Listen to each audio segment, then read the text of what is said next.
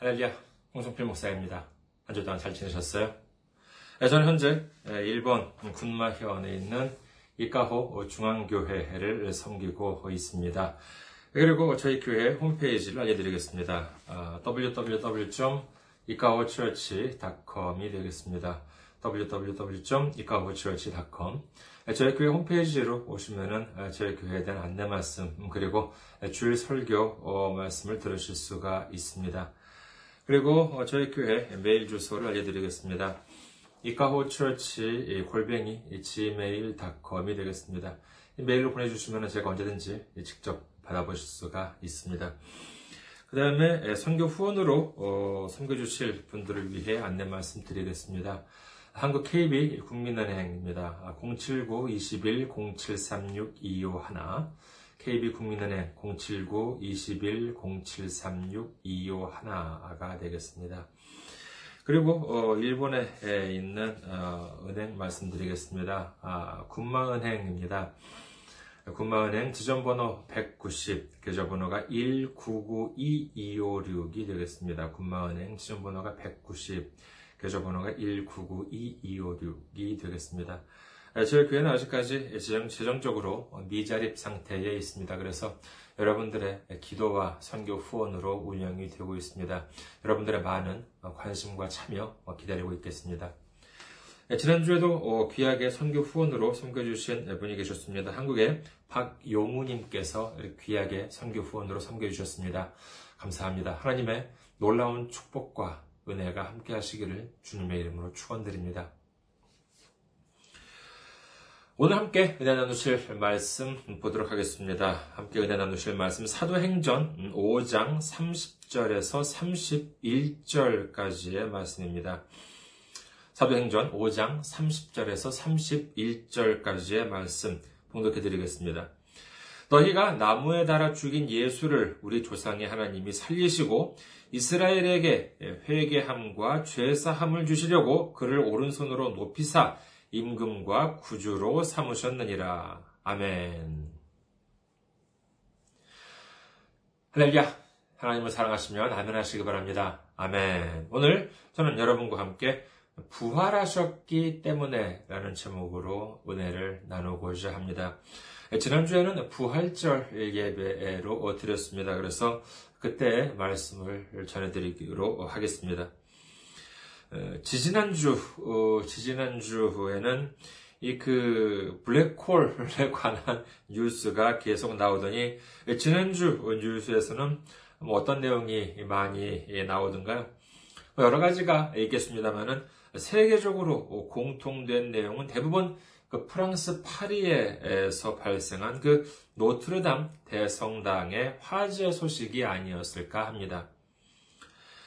어, 현지 시간 4월 어, 15일 오후 6시 넘어서 발생한 이 화재로 그 성당의 상징인 청탑 그리고 그 성당의 그 지붕이 소실되었다라고 하죠.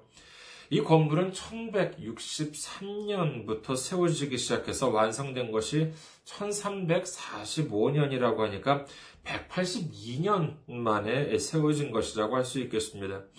1345년이라고 하면 뭐 지금은 2019년이니까 아, 지금으로부터 670년 이상 전의 건물이라고 하니 역사가 대단히 깊은 건물이라고 할 수 있겠죠. 뭐 우리나라로 치면 뭐 국보급이라고 어, 할수 있을 것입니다. 전혀 뭐 손색이 없, 없을 것입니다. 이 건물이 불에 타고 어, 청탑이 불길 때문에 넘어가는 모습을 많은 분들이 지켜보면서 안타까워했습니다. 저도 참 마음이 예, 좀 무거웠습니다. 특히나 이 고난 주간에 예, 그것도 교회 건물이 이렇게 불에 탄다는 것 자체가 참 마음이 아프더라고요. 세상에는 워낙 좀 남말하는 사람들이 많기 때문에 아마 이번 일에 대해서 뭐, 뭐 이런저런 말들을 많이 하는 사람들이 나올, 뭐, 뭐 예, 여러 가지 나올 겁니다. 근데, 어, 문득 저는 이런 생각이 들었습니다. 지금으로부터 한 20년 정도 전에 일이었던 것 같습니다만, 그때 어떤 목사님을 만난 적이 있었습니다. 네, 그분 한국 목사님이셨어요. 근데 그분과 이런저런 이야기를 하다가, 아, 이분께서 이제 자신이 세운 교회에 대해서 말이 나왔었습니다. 그분이 하시는 말에 의하면은 아, 이분 좀 개척교회 목사님이셨는데 보통 한국에 보면은 이렇게 그 교회 옥상에 보면 이렇게 그 철탑, 십자가 탑을 이렇게 건물 꼭대기에 이렇게 세워놓잖아요. 예, 그런데 거기에 다른 사람들 보면은 이렇게 그 철탑 거기 이제 십자가를 이제 세워놓고 그 위에다가 이제 피뢰침을 이렇게 예, 세워놓는데 근데 이 목사님 말씀하시는 얘기를 자기는 그런 거 세워놓지 않는다는 것입니다. 왜냐하면 만약에 교회가 번개를 맞는다라고 하는 것은 이것은 뭐 하나님이 벌하셨다라고 하는 뜻인데 자기는 하나님을 믿기 때문에 어, 그 교회 십자가 아, 탑에는 피뢰침을 설치하지 않는다는 것이에요. 이 말에 그 이웃에 사시는 음, 역시 교회, 개척교회 목사님이 계셨다고 하는데 이 목사님의 말씀을 듣고 이 이웃 목사님께서 감명을 받으셨나 봅니다. 그래서 그 이웃 목사님도 건물 옥상에 십자가 탑을 세워 놓으시거든, 어, 그 다음에 피뢰침을 안 달아 놓으셨다는 것입니다. 왜요? 믿음이 있으니까, 아, 겠죠. 뭐, 피뢰침이라고 하는 것은 여러분께서도 잘 아시겠지만은, 어, 피뢰, 사실, 글자는 이렇게 뭐, 그, 번개를 피한다라고는 이제 이렇게 글자를 쓰긴 하지만은, 어, 피한다라기보다는 번개로 인한 피해를 피하게 하는, 그러니까 번개 자체를 피하게 한다기보다는 그 피해를 피하게 하는 것이 맞을 것 같습니다. 그 피뢰침을 이제 이렇게 이제 이렇게 세워 두는데, 근데 번개가 이제 거기에 이렇게 맞으면은 그것이 이제 실질적으로는 그 피해가 직접적으로 안 가도록 다른 데로 이렇게 그 어, 에너지를 예, 말하자면 이렇게 흘려보내는 그와 같은 역할을 이제 하는 것이죠. 그래서 그 어, 핵심적인 시설을 이제 보호하는 그런 역할을 하는 것이 피뢰침이라고 할 수가 있겠습니다. 그런데 이게 웬일입니까? 그 이웃 목사님이 세우신 십자가 탑에 번개가 떨어졌어요. 그게 그 보신 분은 아시겠지만 요즘은 요즘 좀, 좀 그래도 요즘 한국에 보면 좀 업그레이드 되어 있는 것 같더라고요. 근데 안에는 역시 마찬가지일 겁니다. 이렇게 쇠로 이렇게 앵글 같은 걸 이렇게 그 철탑으로 이렇게 해가지고 옥상에 이렇게 십자가 탑을 이렇게 세워놓지요. 그래서 이렇게 쇠로 되어 있으니까 근데 이 그 거기에 이제 번개가 아, 떨어졌다고 하는데 제가 말씀을 해주신 이 목사님께서 그 번개를 맞은 십자가, 십자가 탑을 실제로 보셨대요. 그러니까는요, 그, 쇠 이렇게 그걸 엮어서 이렇게 만든 그 철탑이 정말 무슨 엿가락처럼 아주 그냥 그 엉망이 되어 있었다는 것입니다. 그래서 그 이웃 목사님이 수심이 가득한 표정으로 이 목사님 집에 왔는데 결국 아무런 위로의 말도 자기가 못 해주었다는 것입니다. 당연히 그렇겠죠. 아 기껏 벼락은 하나님의 저주다 이렇게 얘기했는데 그분의 교회의 벼락이 떨어졌다는 것은 아니 그 교회가 저주를 받았다라는 거 하는 거 아니겠습니까? 그래서 제가 그 저한테 말씀을 해주신 목사님한테 제가 물어봤죠. 아, 그 이웃 목사님, 지금 말씀하셨던 그 목사님, 어떤 분이셨느냐고. 정말 무슨 좀 이렇게 나쁜 짓을 하신 좀 그런 분이셨냐고 제가 물어봤습니다. 그랬더니 아니래요. 전혀 그렇지 않고 대단히 성실한 분이셨다는 것입니다. 아, 그런데 그처럼 교회에 벼락이 떨어지니까 자기도 해줄 말이 없었다는 것이었습니다. 여러분께서는 이 이야기를 어떻게 생각하십니까? 저는 뭐 당시 성경에 대한 지식이 뭐 지금도 뭐 좀 많이 부족하지만 지금보다도 훨씬 더 어, 많이 부족한 상황이었기 때문에 아 그렇구나 아, 해줬습니다. 그 당시에는요. 여러분께 하나 질문 드리겠습니다. 교회 건물을 지을 때 높은 곳에 피뢰침을 달아야 합니까? 아니면 안 달아야 합니까? 좀 질문을 바꿔볼까요? 교회 건물을 지을 때 높은 곳에 피뢰침을 달면 믿음이 적은 것입니까? 아닙니까? 성경에 흥미로운 구절이 있습니다. 신명기 22장 8절을 보겠습니다. 신명기 22장 8절. 네가 새 집을 지을 때 지붕에 난간을 만들어 사람이 떨어지지 않게 하라. 그 피가 네 집에 돌아갈까 하노라. 흥미롭지 않습니까? 이 말씀이 하나님께서 직접 하신 말씀입니다. 아니, 믿음이 있으면은 난간을 달 필요가 뭐가 있겠어요? 기도하면은 사고가 안 일어나는데. 그렇잖아요. 하지만 그럼에도 불구하고 하나님께서 굳이 이처럼 말씀하신 이유가 무엇이겠습니까? 자, 그러면은 교회를 지을 때 성경에는 자, 난간을 만들라라고 되어 있으니까 난간을 만들지만은 새 교회를 세울 때 피뢰침을 만들어 벼락이 떨어지지 않게 하라라고 하는 말씀이 없으니까 피뢰침은 안 만드시는 거예요? 안, 안 만드시는 것이 맞나요? 그럼 스프링클러는요? 소화전은 어떻게, 어떻게, 어떻게 하시겠습니까? 좀 더 이야기를 해볼까요? 그럼, 자, 지금 교회에 가는 길입니다. 얼마나 거룩한 길이에요. 교회에 예배를 드리러 가는 길인데. 자동차 시트벨트, 안전띠, 매합니까? 아니면 안 매도 됩니까? 아, 뭐, 안 매도 되지만은 법에 매도로 되어 있기 때문에 과태료 벌금은 물어야 되기 때문에 매야 된다? 아니, 믿음이 있으면 법이 그렇게 정해져 있다 하더라도 안전벨트를 안 해도 사고가 안 나도록 지켜주시는 하나님께서 경찰 단속에도 안 걸리도록 지켜주실 거 아니겠습니까? 사실 이런 건 정말 우스갯소리라 할 수도 있겠습니다만 이와 같이 생각하는 분들 그러니까 믿음이 있다고 하면서 성경을 자기 마음대로 해석하는 사람들이 의외로 많이 계신 것 같습니다. 이는 모두 하나님께서 주신 지혜대로 우리가 할 수 있는 것은 해야 되겠지요. 하나님께서 기껏 지혜를 주셨는데 그 지혜를 활용하지 않는다라고 하는 것은 이 또한 하나님을 무시하는 처사, 하나님께 불순종하는 그와 같은 일이 되고 만다고 할 수 있겠습니다. 그리고 또요, 교회에 화재가 난다. 누구는 또 이걸 가지고 또 이렇게 얘기합니다. 아, 뭐 이것도 또 뭐 하나님께서 내리시면 뭐 벌이다, 저주다, 이렇게 얘기를 하는 사람도 있는데 꼭 그렇게 말을 할 수는 없습니다. 예를 들어서요. 현대에 있어서 위대한 목사님 중 한 사람으로 꼽히는 미국의 무디 목사님이 계시죠. 그런데 1871년에 발생한 이분이 목사님께서 주는지 시카고에서 사역을 하고 계셨는데, 근데 이분이 그, 그 어, 사역하고 계셨을 때 1871년에 발생한 그 시카고 화재로 인해 가지고 이 교회가 모두 다 불타버렸다라고 한다는 것입니다. 그렇다면 이 교회도 하나님의 저주를 받은 것인가요? 아닙니다. 오히려 이 일로 인해서 무디 목사님은 더 큰 교회를 지을 수 있게 되었다라고 하는 유명한 이야기가 있습니다. 다시 말해서 교회에 불이 났다고 해서 그 교회가 저주를 받았다는 등 무슨 뭐 벌을 받았다는 등 이런 식으로 생각을 하는 것은 바람직하지 않다고 하겠습니다. 어, 그러나 그러나 말입니다.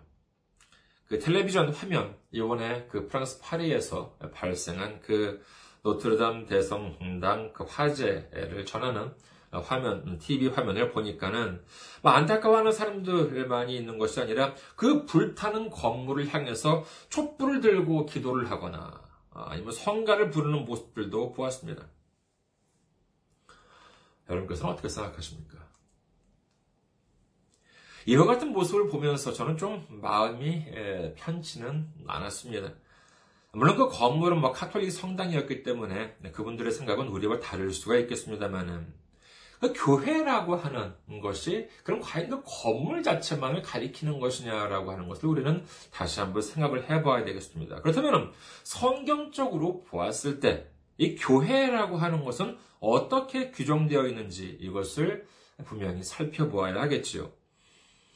이 또한 대단히 흥미로운 곳이 있는데 어디냐 하면은요, 그 솔로몬이 성전을 완성했을 때의 장면입니다. 애초에 다윗이 성전을 세우려고 했습니다만 하나님께서 말리셨다고 하지요. 그 이유가 역대상 22장 7절에서 10절에 나와 있습니다. 역대상 22장 7절에서 10절. 다윗이 솔로몬에게 이르되 내 아들아 나는 내 하나님 여호와의 이름을 위하여 성전을 건축할 마음이 있었으나 여호와의 말씀이 내게 임하여 이르시되 너는 피를 심히 많이 흘렸고 크게 전쟁하였느니라 네가 내 앞에서 땅에 피를 많이 흘렸은즉 내 이름을 위하여 성전을 건축하지 못하리라. 보라 한 아들이 네게서 나리니 그는 온순한 사람이라. 네가 그로 주변 모든 대적에게서 평온을 얻게 하리라. 그의 이름을 솔로몬이라 하리니 이는 내가 그의 생전에 평안과 안일함을 이스라엘에게 줄 것임이니라. 그가 내 이름을 위하여 성전을 건축할지라. 그는 내 아들이 되고 나는 그의 아버지가 되어 그 나라 왕위를 이스라엘 위에 굳게 세워 영원까지 이르게 하리라 하셨나니. 네, 그래서 다윗이 죽고 그의 아들 솔로몬이 왕이 된 다음에 성전을 건축하기 시작하지요. 그리고 건축을 시작한 지 7년 만에 하나님의 성전이 완성됩니다. 근데 이 성전의 모습이 11기 6장에 나옵니다면 뭐 어마어마하게 뭐 화려한 아주 웅장한 정말 아주 그냥 정말 그야말로 번쩍번쩍 금으로 막 이렇게 도금도 많이 하고 아주 그냥 정말 화려한 그와 같은 성전이었다고 하지요. 자, 이 성전이 완성된 다음에 솔로몬이 온 회중들을 모아놓고 그 앞에서 기도를 드리는데 이때 솔로몬의 기도가 또한 대단히 흥미롭습니다. 그 기도 중의 일부를 제가 읽어드리겠습니다. 일단 열왕기상 8장 29절에서 30절까지를 읽어드리겠습니다. 열왕기상 8장 29절에서 30절. 주께서 전에 말씀하시기를 내 이름이 거기 있으리라 하신 곳 이 성전을 향하여 어, 주의 눈이 주야로 보시오며 주의 종이 이 곳을 향하여 비는 기도를 들으시옵소서. 주의 조언과 주의 백성 이스라엘이 이곳을 향하여 기도할 때에 주는 그 간구함을 들으시되 주께서 계신 곳 하늘에서 들으시고 들으사 사하여 주옵소서. 여기서 보면요, 이 곳을 향하여 라고 하는 그와 같은 말들이, 비슷한 말들이 나오는데, 이는 바로 자기가 세운 하나님의 성전이 되겠지요. 그런데 여기를 보면은요, 29절부터 50절까지 이곳, 이 성전이라고 하는 말이 얼마나 많이 나오는지 모릅니다. 제가 좀 발제를 해서 읽어드리겠습니다. 31절에는요, 이 성전에 있는 주의 재단 앞에서 맹세하거든. 33절, 이 성전에서 주께 기도하며 간구하거든. 35절, 이곳을 향하여 기도하며 주의 이름을 찬양하고 그들의 죄에서 떠나거든. 38절, 이 성전을 향하여 손을 펴고 무슨 기도나 무슨 간구를 하거든. 42절, 이 성전을 향하여 기도하거든.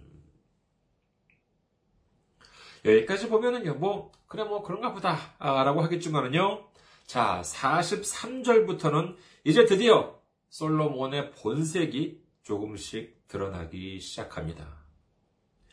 43절에는요, 내가 건축한 이 성전을 주의 이름으로 일컫는 줄 알게 하옵소서. 44절, 내가 주의 이름을 위하여 건축한 성전이 있는 쪽을 향하여 여호와께 기도하거든. 48절, 내가 주의 이름을 위하여 건축한 성전 있는 쪽을 향하여 주께 기도하거든. 여러분, 이 기도를 들으시면 어떠십니까? 정말로 하나님께 영광을 돌리는 기도 같으신가요? 이 기도는 아까 말씀드린 것처럼 이스라엘 온 백성들을 모아놓고 그 앞에서 드린 기도인데, 여러분, 뭐 아무리 봐도 무슨 뭐 새로운 교회 성전을 지어놓고 많은 사람들 앞에서 자랑하는 어설픈 담임 목사님 기도로밖에는 들리지 않습니다. 이는 하나님께 영광을 돌리는 것이 아니라 자신의 공적, 자신의 공로를 사람들한테 큰 소리로 알리는 기도, 자화자찬으로밖에는 들리지 않습니다. 이것은 자기를 높이는 기도지 어디가 하나님을 높이는 기도입니까? 그 증거로 이 기도에 대한 응답이 열왕기상 9장에 나와 있습니다만 특히 열왕기상 9장 6절에서 9절에는 다음과 같이 적혀 있습니다. 하나님께서 이렇게 말씀하세요. 만일 너희나 너희의 자손이 아주 돌아서서 나를 따르지 아니하며 내가 너희 앞에 둔 나의 계명과 법도를 지키지 아니하고 가서 다른 신을 섬겨 그것을 경배하면 내가 이스라엘을 내가 그들에게 준 땅에서 끊어버릴 것이요. 내 이름을 위하여 내가 거룩하게 구별한 이 성전이라도 내 앞에서 던져버리리니 이스라엘은 모든 민족 가운데서 속담거리와 이야기거리가 될 것이며 이 성전이 높을지라도 지나가는 자마다 놀라며 비웃어 이르되 여호와께서 무슨 까닭으로 이 땅과 이 성전에 이같이 행하셨노 하는고 하면 대답하기를 그들이 그들의 조상들을 애굽 땅에서 인도하여 내신 그들의 하나님 여호와를 버리고 다른 신을 따라가서 그를 경배하여 섬김으로 여호와께서 이 모든 재앙을 그들에게 내리심이라 하리라 하셨더라. 제가 솔로몬이었으면요 좀 민망했을 것 같습니다.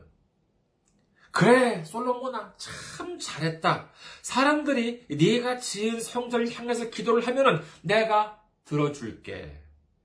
라고 말씀하셨으면 참 좋으셨을 텐데, 오히려 성전이 헐릴 것에 대해서 말씀하고 계신 것입니다. 인간적으로 보면은요, 어, 참, 좀, 재수 없는, 그와 같은, 어, 말씀이 아닐 수 없겠죠. 지금 기껏 성전을 지어놓고, 아, 이렇게 막, 어, 기쁨으로 기도를 드리는데, 오히려 하나님께서는 이 성전에 있어가지고 이것이 던져버릴 것이다. 아, 내 말을 안 듣고 우상을 섬기면은 내가 버릴 것이다. 이런 말씀을 하고 있, 있으니까 말인 것이죠. 결국, 어떻게 됩니까? 솔로몬이 사망한 다음 이 솔로몬의 불순종한 죄로 인해서 이스라엘은 남북으로 갈리고 결국은 바벨론에 의해서 솔로몬이 세운 성전은 흔적도 없이 완전히 파괴되고 맙니다.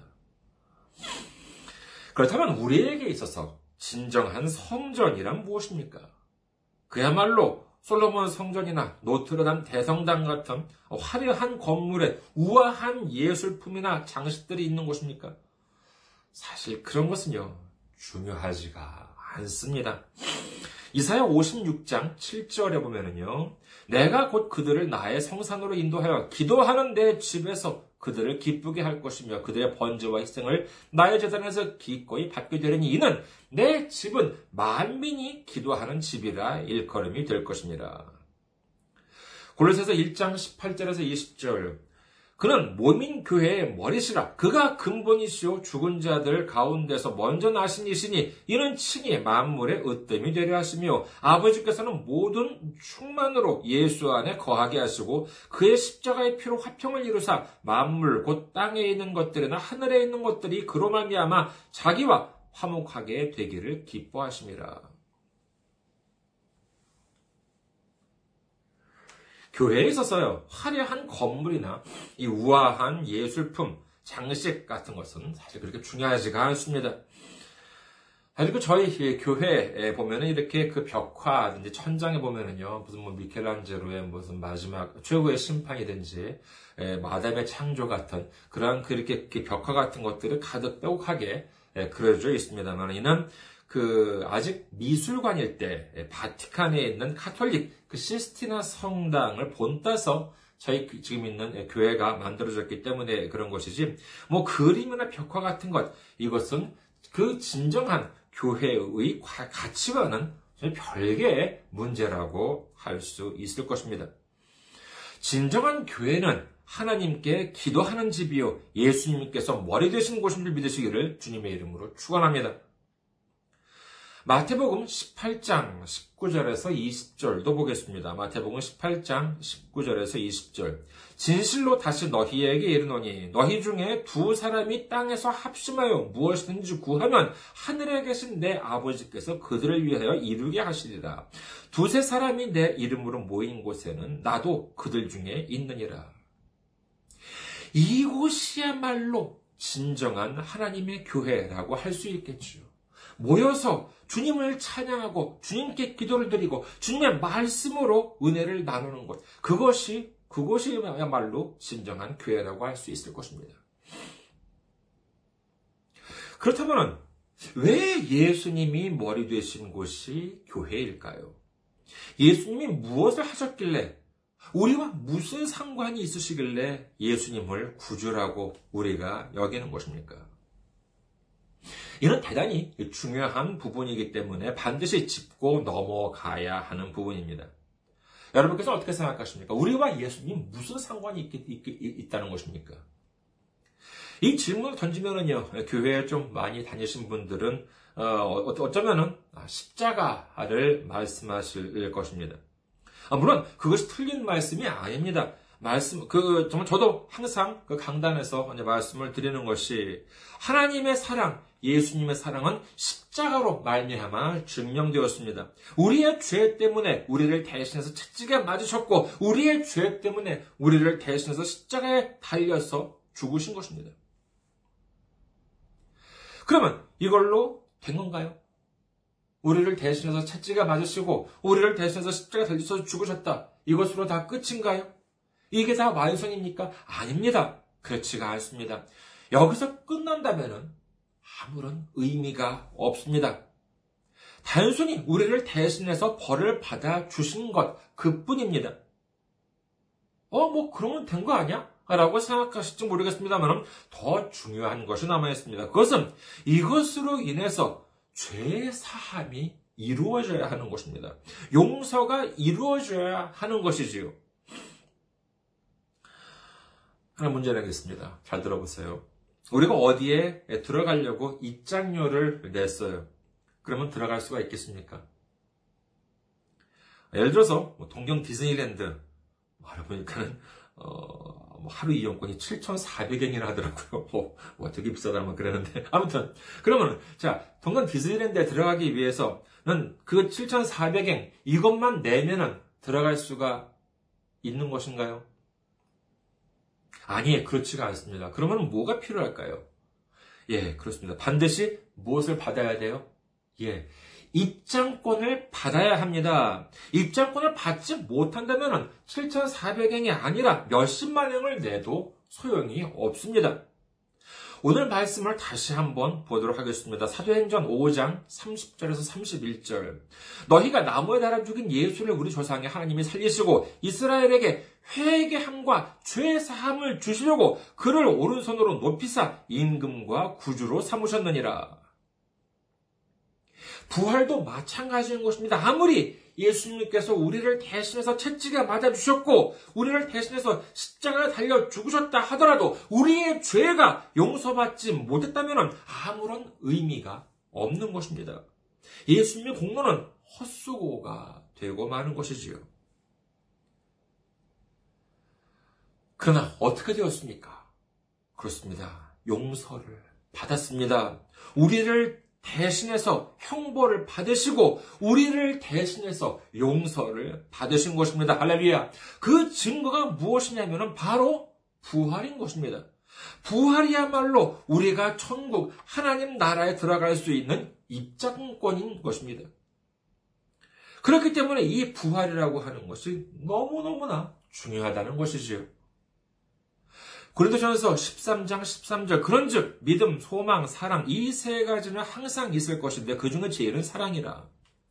이렇게 기록되어 있습니다만은 부활 없이 믿음 없고 믿음 없이 소망 없고 소망 없으면 소망이 없으면 사랑도 소용이 없습니다. 부활이 있기 때문에 우리는 주님을 믿을 수 있는 것이요. 주님을 믿을 수 있기 때문에 하나님 나라에 대한 소망을 가질 수 있는 것이요. 소망이 있기 때문에 하나님 사랑과 이웃 사랑이 있을 수 있는 것입니다.